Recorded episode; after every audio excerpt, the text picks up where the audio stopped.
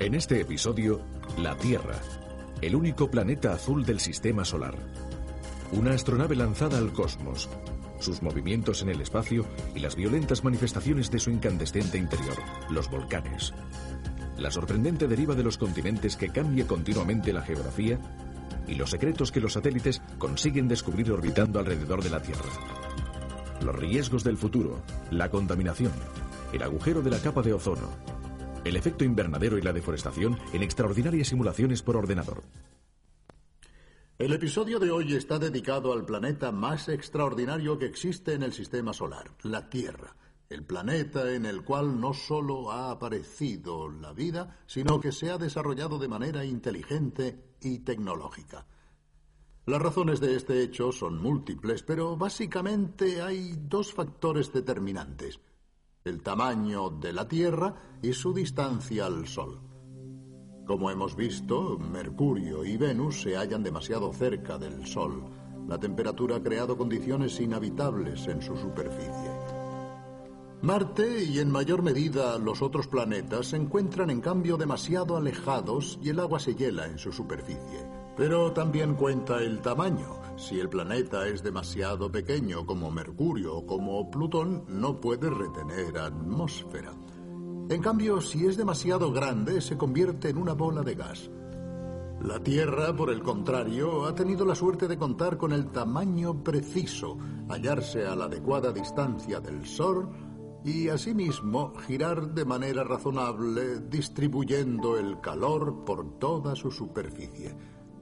Recuerdo la emoción que sentimos todos cuando por primera vez los astronautas del Apolo 8 en su viaje hacia la Luna mostraron al mundo las imágenes de la Tierra que flotaba en la oscuridad del cosmos.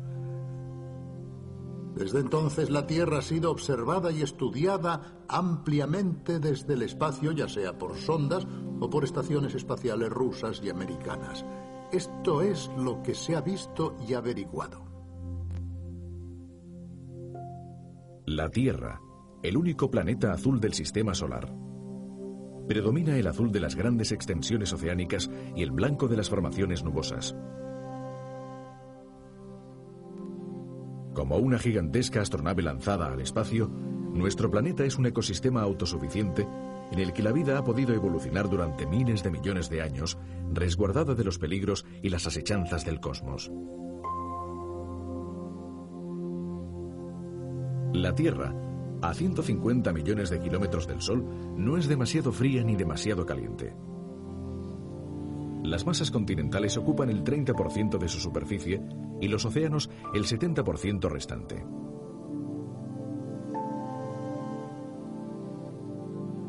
El hielo de los casquetes polares y la atmósfera.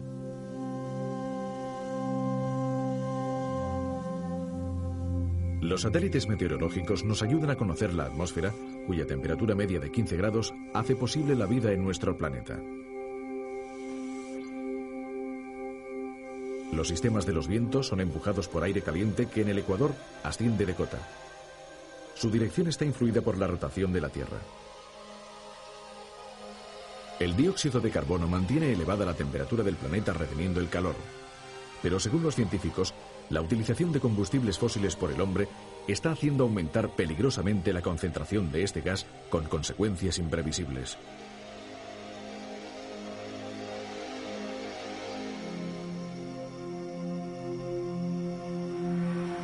En un momento determinado, debido a la rotación terrestre, la luz del Sol cae solo sobre la mitad del planeta.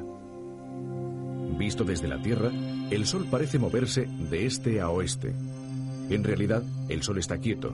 Es nuestro planeta el que se mueve con una rotación de 24 horas que determina el día y la noche.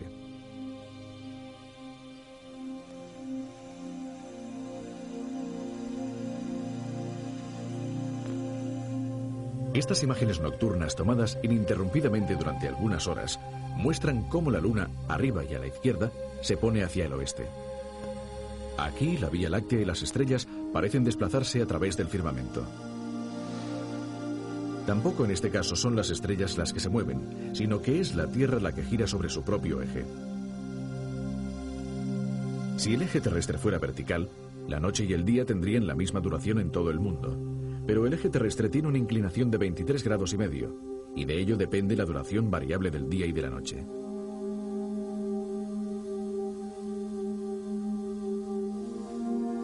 La Tierra tarda un año en orbitar alrededor del Sol.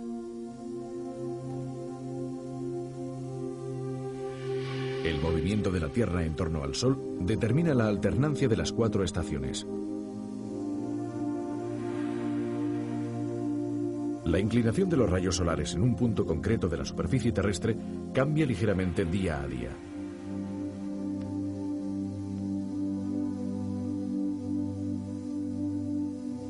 A lo largo de una estación, el cambio es notable y alcanza la mayor diferencia en los seis meses que separan el invierno del verano.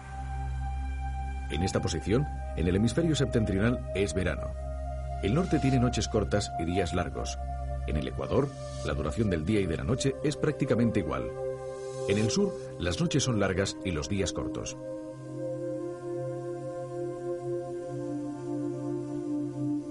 En la posición opuesta, en el hemisferio septentrional, es invierno. En el norte los días son cortos y las noches largas. En el sur hay largos días veraniegos y noches cortas.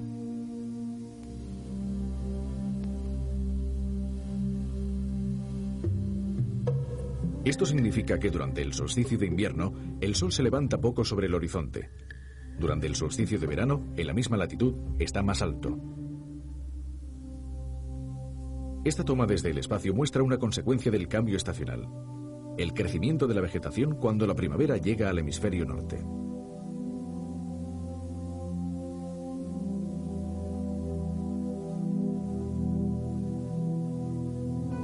En el Antártico, las estaciones determinan el flujo y el reflujo del casquete de hielo.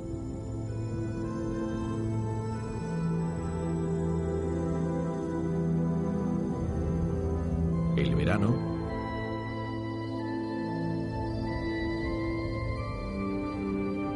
y después el invierno. Hace 10.000 años, el casquete de hielo ártico se había extendido tanto que hoy alcanzaría Nueva York y Londres. Las oscilaciones del eje terrestre quizás son las responsables de las eras glaciales.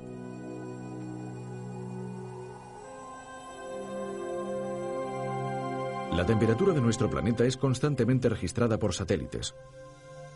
Actualmente nos encontramos en un periodo interglacial y las temperaturas son estables, aunque en los últimos 100 años han aumentado en 0,9 grados.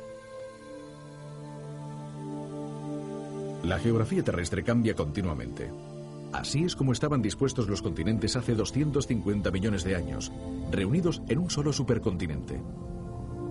Desde entonces, las tierras emergidas han ido a la deriva sobre las placas en las que se ha dividido la corteza terrestre hasta alcanzar las posiciones que ocupan hoy. Los puntos rojos son volcanes y señalan las hendiduras en las que las placas tectónicas se ensamblan como las piezas de un rompecabezas. Actualmente, la deriva de los continentes continúa, aunque tan solo al ritmo de unos pocos centímetros por año. Bajo los océanos, las placas se están alejando unas de otras, o bien unas empujan a otras por debajo. Este lago de lava sugiere el movimiento de las placas que se alejan. Y este, el de las placas que se encuentran. En los puntos en los que las placas interactúan, se producen erupciones volcánicas.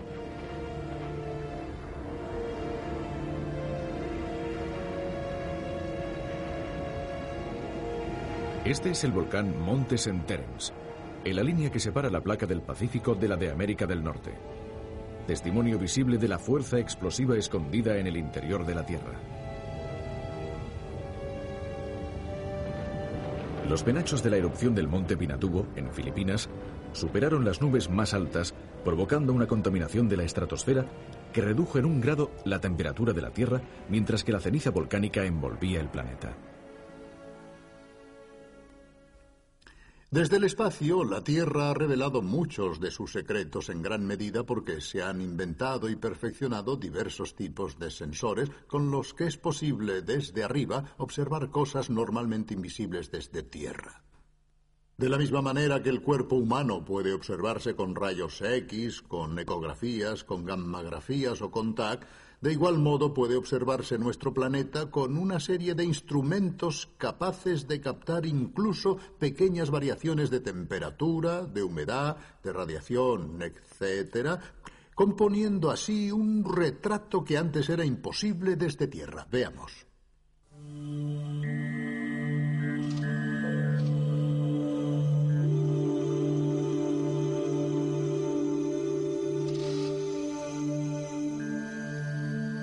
Alrededor de la Tierra orbitan un millar de satélites artificiales que mantienen nuestro planeta en constante observación.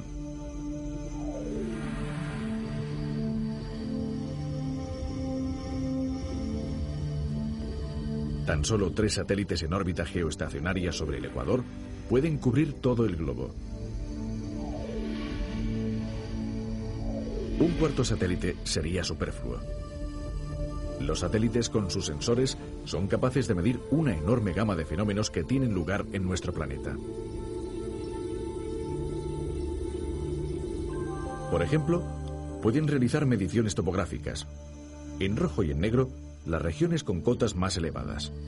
En verde claro, las más bajas. En esta imagen, los relieves se han indicado con un sombreado artificial.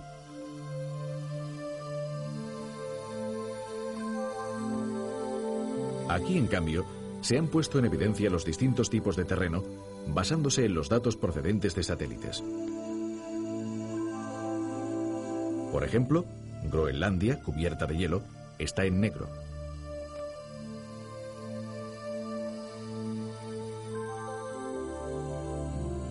Aquí se han resaltado las regiones sin vida.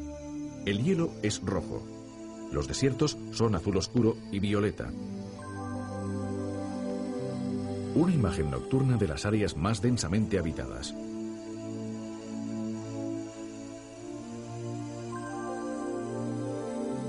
En verde, la concentración de vida en los océanos.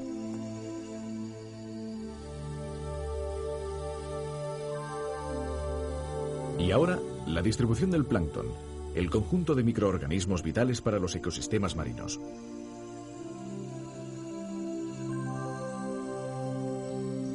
Esta es la corriente del Golfo, la gran corriente noroccidental del Océano Atlántico.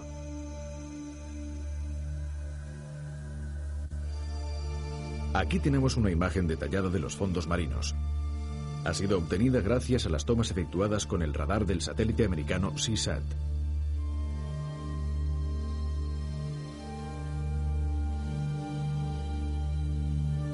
Lo que vemos no es directamente el fondo de los océanos, sino el perfil de la superficie marina que refleja las características de las profundidades. Dicho de otro modo, el mar no es llano, sino que tiene prominencias y depresiones que se corresponden con el relieve y las fosas del fondo. Con el cambio del verdor de la vegetación, podemos seguir el paso de las estaciones mediante una secuencia de fotogramas. Verano en el norte. Verano en el sur. Otra vez en el norte. Gracias a los satélites estamos aprendiendo a conocer cada vez mejor nuestro planeta. Lo que quizás impresiona más es que desde el espacio incluso se pueden llegar a saber muchas cosas sobre los cultivos agrícolas. De hecho, hay unos sensores especiales capaces de registrar a gran distancia algunas condiciones específicas del terreno y de los cultivos que crecen en él. Es como si con una varita mágica se pudiera saber quién está cultivando trigo en este momento en la tierra, cuánto cultiva y cómo va la cosecha. Veamos cómo se desarrolla el proceso. Según ustedes, ¿qué se cultiva en este campo? Está claro que desde donde están ahora es muy difícil decirlo. Sería necesario hallarse mucho más cerca para poder saber de qué planta se trata. O sea, más o menos así. Vean, esto es trigo y esto es un campo de trigo. Sin embargo, existen satélites que, a pesar de encontrarse a centenares de kilómetros de distancia, pueden definirlo sin problemas casi al instante. Para hacerlo utilizan la luz del Sol. ¿Cómo? Pues bien, la Tierra en cada momento se halla literalmente inundada por una auténtica ducha de fotones procedentes del Sol. Y estos fotones son en parte absorbidos y en parte reflejados. Y es gracias a este mecanismo que se perciben, por ejemplo, los colores. Todos los objetos que vemos a nuestro alrededor absorben unos rayos de luz y reflejan otros, que corresponden a determinadas longitudes de onda, o sea, a determinados colores. Y son precisamente estos rayos los que inciden en nuestra retina. A las plantas le sucede lo mismo. Cada vegetal posee una manera especial de reflejar los rayos o el calor del sol. Es su firma, por así decirlo. Y los satélites han aprendido a reconocer este código.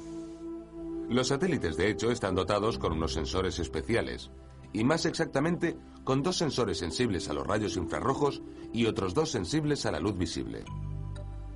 Cuando pasan sobre un territorio, los satélites analizan qué tipos de longitud de onda son reflejados por las plantas y los identifican. En el fondo, es como reconocer a una persona por sus huellas dactilares. Este hecho ha permitido realizar un gran número de cosas. Gracias a los satélites, por ejemplo, se pueden efectuar previsiones sobre las cosechas incluso antes de la maduración, decidiendo así qué precios establecer en los mercados. Además, los satélites pueden transformarse, por así decirlo, en médicos, ya que son capaces de identificar las enfermedades que atacan las plantaciones, los cultivos, incluso antes de que lo hagan los expertos de tierra. Así ocurrió hace algunos años con el amarilleo del arroz en Asia. El diagnóstico, por decirlo de alguna manera, vino del espacio. Analizando la cantidad de nieve que hay en las montañas, Gracias a los satélites se puede prever con meses de anticipación la producción de energía hidroeléctrica. Cuando con la llegada de la primavera la nieve se funde, transformándose en agua, esta alimenta las centrales hidroeléctricas y produce energía. Y finalmente una pequeña curiosidad. Gracias a los satélites también es posible descubrir yacimientos arqueológicos sepultados debido a que la vegetación crece sobre las ruinas enterradas de manera desigual, llegando a reproducir las formas geométricas de los muros sepultados. Y aunque no exista vegetación, los satélites pueden mostrar a los paleontólogos, por ejemplo, las áreas más adecuadas para buscar fósiles, señalando afloramientos, tipos de sedimentos y en muchos casos incluso tipos de roca. Desde el espacio también se puede observar la Tierra con otros fines, con fines militares. Sabemos que los satélites espía, especialmente en la época de la Guerra Fría, desarrollaron un importante papel en el mantenimiento del equilibrio del terror. De hecho, uno de los puntos más delicados en el enfrentamiento este-oeste era el temor de que el contrario se estuviera armando más de lo previsto, o que estuviera preparando un ataque. Pues bien, los satélites, con sus informaciones, proporcionaban un cuadro bastante preciso de la situación y, por así decirlo, tranquilizaban a los contendientes. Pero ¿qué es lo que se consigue ver exactamente desde el espacio con los satélites espía? En estas extraordinarias imágenes en blanco y negro tomadas por los primeros satélites espía americanos durante los años 60, se ven las más importantes instalaciones militares de la Unión Soviética. Son fotografías ya históricas, pero nos muestran los primeros pasos de una nueva forma de vigilar al adversario desde la órbita terrestre. Este es un silo de misiles intercontinentales en plena Rusia. Los astilleros navales de Siedirovinsk, donde durante la Guerra Fría fueron construidos diversos submarinos atómicos. Otra rampa de lanzamiento de misiles intercontinentales en Sar-Yosek. Y finalmente, el Kremlin, estas fotografías, hechas públicas por el gobierno americano, figuran entre las primeras que se tomaron. Y sin duda, la definición ha mejorado mucho con el transcurso de los años, pero las más recientes son todavía top secret. Philip Klass, un experto en tecnología militar, nos ha explicado el importante papel que tuvieron los satélites espía durante la Guerra Fría. La CIA ha hecho público recientemente el trabajo de aquellos primeros satélites y eso ha permitido comprender cómo contribuyeron a evitar una posible tercera guerra mundial y a hacer ver tanto a los Estados Unidos como a la Unión Soviética la necesidad de alcanzar acuerdos sobre el control de armamento. Acuerdos que, sin los medios para verificar la actuación de ambos, como fueron precisamente los satélites, no habrían sido firmados jamás debido a la desconfianza mutua. Los Estados Unidos lanzaron el primer satélite espía en agosto de 1960 y su labor se reveló indispensable para determinar con precisión cuántos misiles de largo alcance poseía la Unión Soviética. Según algunos expertos, los soviéticos podían tener varios centenares. Gracias a las fotos tomadas durante 1961 y 1962, supimos que solo poseían unos cuantos. También la Unión Soviética empezó a construir y a lanzar sus propios satélites para controlar cuántos bombarderos, cuántos misiles teníamos y también para controlar a China durante los periodos de fricción. En resumen, sería mejor referirse a estos satélites espía como satélites de guardia o de seguridad, porque permitieron tanto a americanos como a soviéticos estar perfectamente al corriente de lo que hacía el adversario. El elevado número de observaciones realizadas por sondas, satélites y estaciones espaciales ha permitido estudiar mejor la atmósfera de la Tierra. Nosotros no acabamos de darnos cuenta, pero estamos viajando por el cosmos a bordo de nuestro planeta, protegidos por una finísima capa de atmósfera. Para hacernos una idea de lo delgada que es esta capa, pensemos que si la Tierra fuera una esfera de dos metros de diámetro, la atmósfera tendría únicamente un espesor de algunos milímetros.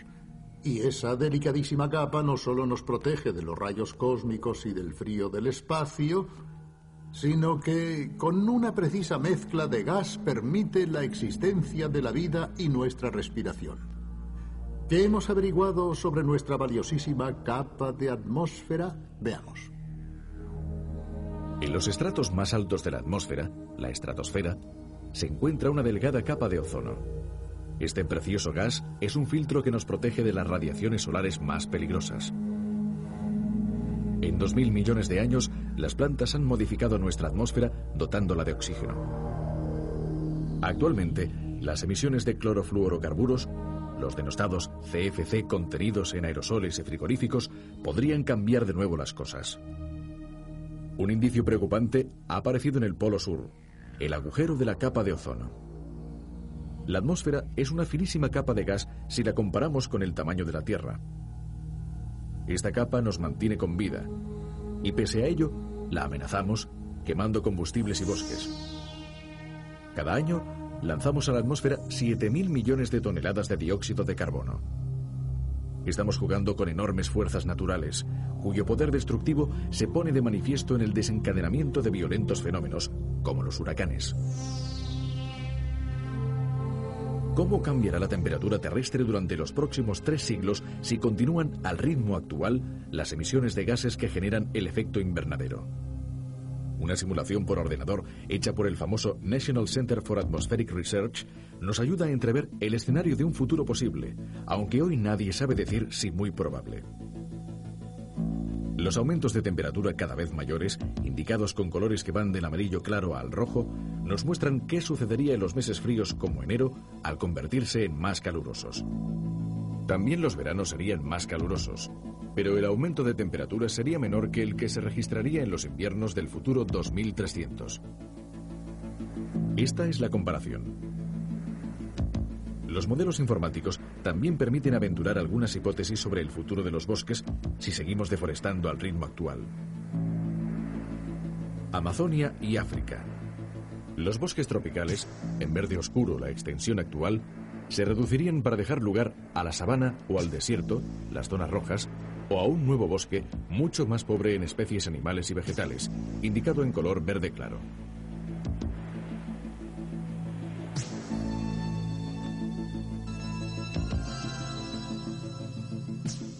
los bosques del continente euroasiático. En color verde oscuro, los bosques actuales.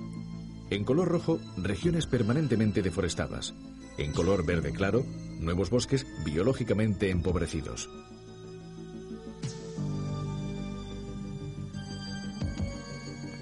El mismo efecto, pero ahora en América del Norte. ¿Es este el futuro que nos espera?